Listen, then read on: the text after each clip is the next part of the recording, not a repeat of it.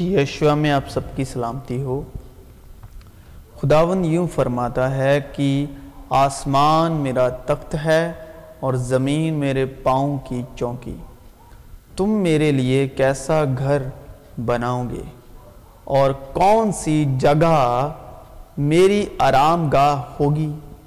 آرام گاہ کا مطلب مسیح یسو کیونکہ یہ سب چیزیں تو میرے ہاتھ نے بنائیں اور یوں موجود ہوئیں، خداون فرماتا ہے۔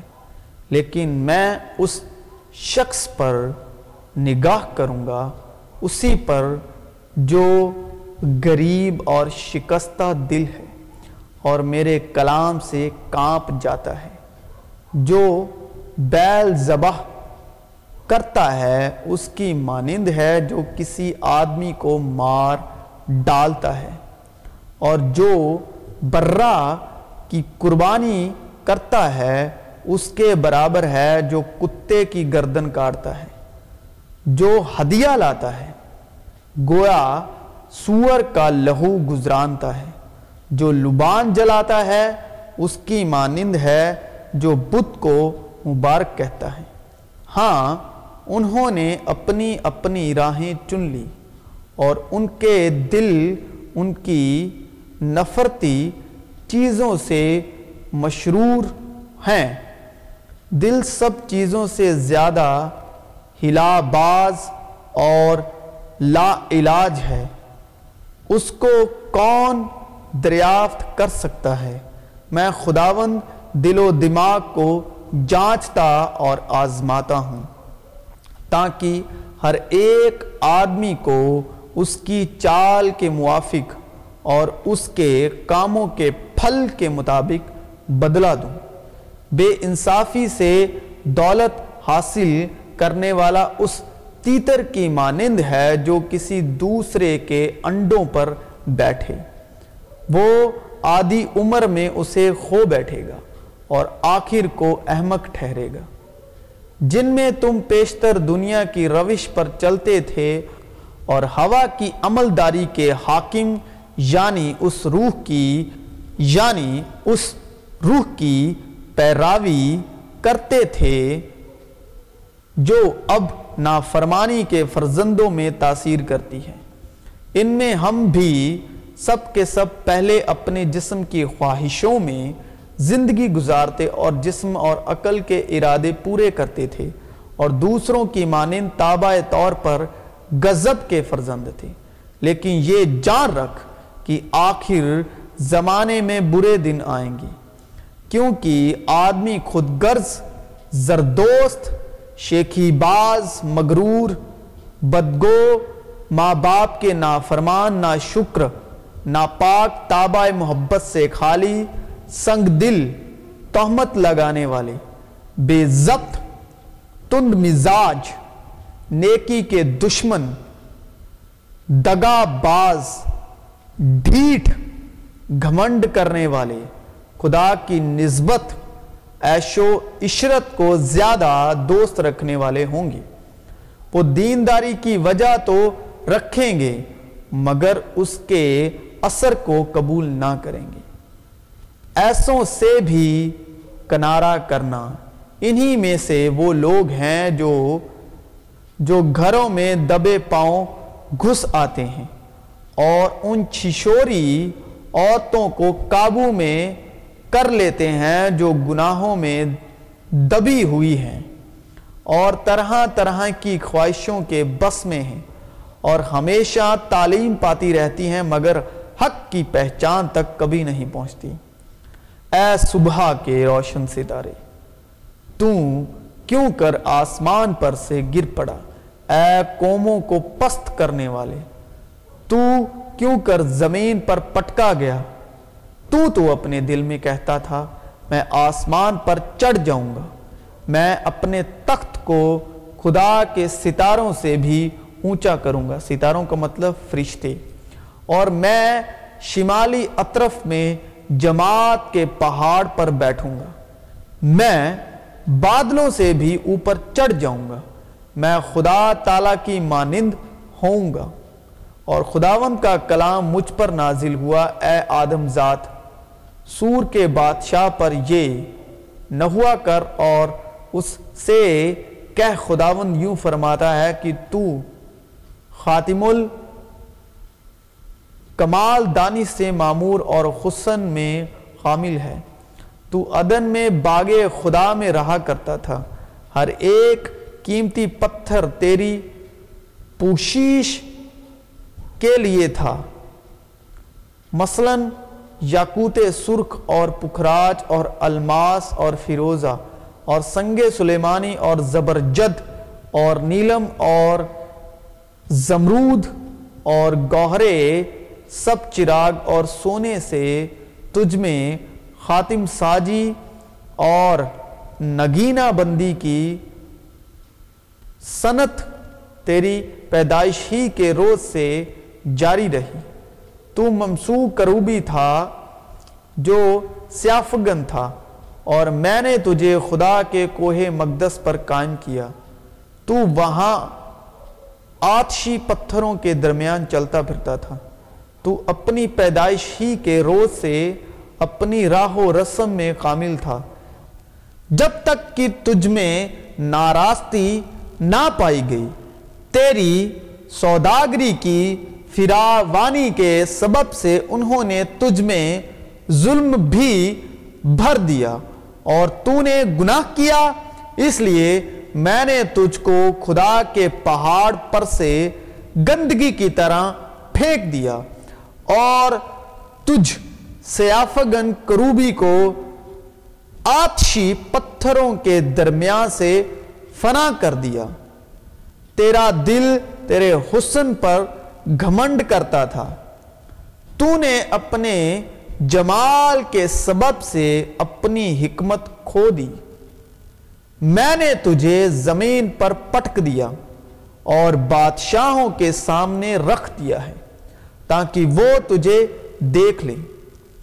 کیونکہ خدا کا غضب ان آدمیوں کی تمام بے دینی اور ناراستی پر آسمان سے ظاہر ہوتا ہے جو حق کو ناراستی سے دبائے رکھتے ہیں۔ کیونکہ جو کچھ خدا کی نسبت معلوم ہو سکتا ہے وہ ان کے باطن میں ظاہر ہے۔ اس لیے کہ خدا نے اس کو ان پر ظاہر کر دیا۔ کیونکہ اس کی اندیکھی صفتیں یعنی اس کی ازالی قدرت اور الوہیت دنیا کی پیدائش کے وقت سے بنائی ہوئی چیزوں کے ذریعے سے معلوم ہو کر صاف نظر آتی ہیں۔ یہاں تک کہ ان کو کچھ عذر باقی نہیں۔ اس لیے کہ اگرچہ انہوں نے خدا کو جان تو لیا، مگر اس کی خدائی کے لائق اس کی بڑائی اور شکر گزاری نہ کی۔ بلکہ باطل خیالات میں پڑ گئے اور ان کے بے سمجھ دلوں پر اندھیرا چھا گیا۔ وہ اپنے آپ کو دانا جتا کر بیوقوف بن گئے اور غیر فانی خدا کے جلال کو فانی انسان اور پرندوں اور چوپاؤں اور کیڑے مکوڑوں کی صورت میں بدل ڈالا۔ پس اگرچہ تم سب باتیں ایک بار جان چکے ہو تہم یہ بات تمہیں یاد دلانی چاہتا ہوں کہ خداون نے ایک امت کو ملک مصر میں سے چھڑانے کے بعد انہیں ہلاک کیا جو ایمان نہ لائے۔ اور جن فرشتوں نے اپنی حکومت کو قائم نہ رکھا، بلکہ اپنے خاص مقام کو چھوڑ دیا، ان کو اس نے دائمی قید میں تاریکی کے اندر روز عظیم کی عدالت تک رکھا ہے۔ اور چونکہ تو کہتا ہے کہ میں دولت مند ہوں اور مالدار بن گیا ہوں اور کسی چیز کا محتاج نہیں اور یہ نہیں جانتا کہ تو کم بخت اور خوار اور غریب اور اندھا اور ننگا ہے۔ اس لیے میں تجھے صلاح دیتا ہوں کہ مجھ سے آگ میں تپایا ہوا سونا خرید لے تاکہ دولت مند ہو جائے اور سفید پوشاک لے تاکہ تو اسے پہن کر ننگا پن کے ظاہر ہونے کی شرمندگی نہ اٹھائے۔ اب سفید پوشاک کیا ہے جو یوہنا چودہ کی شبیس میں لکھا ہے، میں اپنا اطمینان تمہیں دیے جاتا ہوں۔ جس طرح دنیا نہیں دیتی، میں اس طرح نہیں دیتا۔ تمہارا دل نہ گھبرائے۔ سفید پوشاک کا مطلب شالوم، سفید پوشاک کا مطلب شانتی، سلامتی، مجھ سے سفید پوشاک لے یعنی یسو مسیح کی شانتی یعنی یسو مسیح کا شلوم یسو مسیح کی سلامتی یروشلم مالک صدق، سلیم اور سلامتی کا بادشاہ، شلوم، سلامتی کا بادشاہ، سفید پوشاک، شانتی، سلامتی، اطمینان کی پوشاک۔ سفید پوشاک یعنی سلامتی، تاکہ تو اسے پہن کر ننگا پن کے ظاہر ہونے کی شرمندگی نہ اٹھائے اور آنکھوں میں لگانے کے لیے سرما لے، تاکہ تو بینا ہو جائے۔ میں جن جن کو عزیز رکھتا ہوں، ان سب کو ملامت اور تنبیہ کرتا ہوں۔ پس سرگرم ہو اور توبہ کر۔ شریر اپنے تکبر میں کہتا ہے کہ وہ باز پرش نہیں کرے گا۔ اس کا خیال سراسر یہی ہے کہ کوئی خدا نہیں۔ حماقت لڑکے کے دل سے وابستہ ہے۔ لیکن تربیت کی چھڑی اس کو اس سے دور کر دے گی۔ مبارک ہے وہ جو دل کے غریب ہیں۔ مبارک ہے وہ جو دل کے غریب ہیں۔ کیونکہ آسمان کی بادشاہت انہی کی ہے۔ اب اب دل کے غریب یعنی اس کلام کے لفظی معنی ہیں، دل کے وہ غریب جن کے دل میں دیا، دیالگی، دھیرج، محبت، اطمینان شانتی ہے، ان کو کلام دل کے غریب کہتا ہے۔ مبارک ہیں وہ جو دل کے غریب ہیں، جن کے دل میں ترس ہے، جن کے دل میں دیا ہے دوسرے کے لیے۔ جن کے دل میں محبت ہے، بغیر کسی بھید بھاو کے۔ کیونکہ خدا کسی میں بھید بھاو نہیں کرتا۔ اس کو کلام کہتا ہے دل کے غریب، کیونکہ آسمان کی بادشاہت انہی کی ہے۔ مگر جو باتیں منہ سے نکلتی ہیں، وہ دل سے نکلتی ہیں اور وہ آدمی کو ناپاک کرتی ہیں۔ کیونکہ برے خیال، خون ریزیاں زناکاریاں حرام کاریاں، چوریاں جھوٹی گواہیاں، بدگوئیاں دل ہی سے نکلتی ہیں۔ یہی باتیں ہیں جو آدمی کو ناپاک کرتی ہیں۔ اس لیے کہ جسمانی نیت خدا کی دشمنی ہے، کیونکہ نہ تو خدا کی شریعت کے تابع ہے، نہ ہو سکتی ہے۔ نہ دنیا سے محبت رکھو۔ اب یہاں پر خدا کی شریعت لکھا ہے، آدمی کی شریعت نہیں۔ آدمی کی شریعت مطلب موسا کے دس حکم۔ خدا کی شریعت یعنی محبت۔ وہی محبت جو اپنے پورے عقل، دل، جان سے کرنی ہے۔ وہی محبت جو دوسرے کو اپنے جیسا جان کر محبت رکھنی ہے، وہ ہے خدا کی شریعت۔ خدا کے شریعت کے تابع ہے، نہ ہو سکتی ہے۔ نہ دنیا سے محبت رکھو۔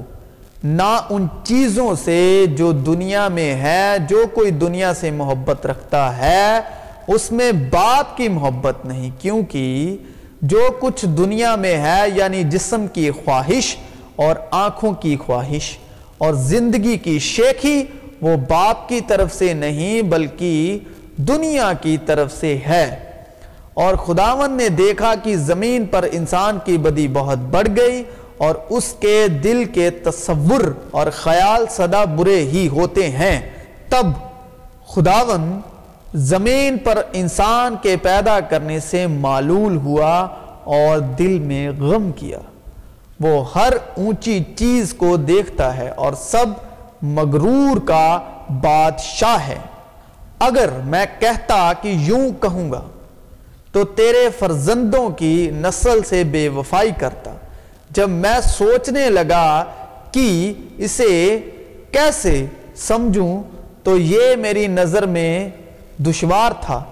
جب تک کہ میں نے خدا کے مقدس میں جا کر ان کے انجام کو نہ سوچا، یقیناً تو ان کو پھسلنی جگہوں میں رکھتا ہے اور ہلاکت کی طرف دخل دیتا ہے۔ وہ دم بھر میں کیسے اجڑ گئے؟ وہ حادیثوں سے بالکل فنا ہو گئے۔ جیسے جاگ اٹھنے والا خواب کو ویسے ہی تو۔ اے خداون جاگ کر ان کی صورت کو ناچیز جانے گا۔ خداون کا خوف علم کا شروع ہے، لیکن احمق حکمت اور تربیت کی حکارت کرتے ہیں۔ تکبر سے صرف جھگڑا پیدا ہوتا ہے، لیکن مشورت پسند کے ساتھ حکمت ہے۔ جو دولت بطالت سے حاصل کی جائے، کم ہو جائے گی۔ لیکن محنت سے جمع کرنے والے کی دولت بڑھتی رہے گی۔ بلند نظری اور دل کا تکبر اور شریروں کی عقل مندی گناہ ہے۔ میں نے اپنی بطالت کے دنوں میں یہ سب کچھ دیکھا۔ کوئی راست باز اپنی راست بازی میں مرتا ہے اور کوئی بد کردار اپنی بد کرداری میں عمر درازی پاتا ہے۔ حد سے زیادہ نیکوکار نہ ہو اور حکمت میں اتدال سے باہر نہ جا۔ اس کی کیا ضرورت ہے کہ تو اپنے آپ کو برباد کرے؟ حد سے زیادہ بد کردار نہ ہو اور احمق نہ بن تو اپنے وقت سے پہلے کاہے کو مرے گا۔ اچھا ہے کہ تو اس کو بھی پکڑے رہے اور اس پر سے بھی ہاتھ نہ اٹھائے، کیونکہ جو خدا ترس ہے ان سب سے بچ نکلے گا۔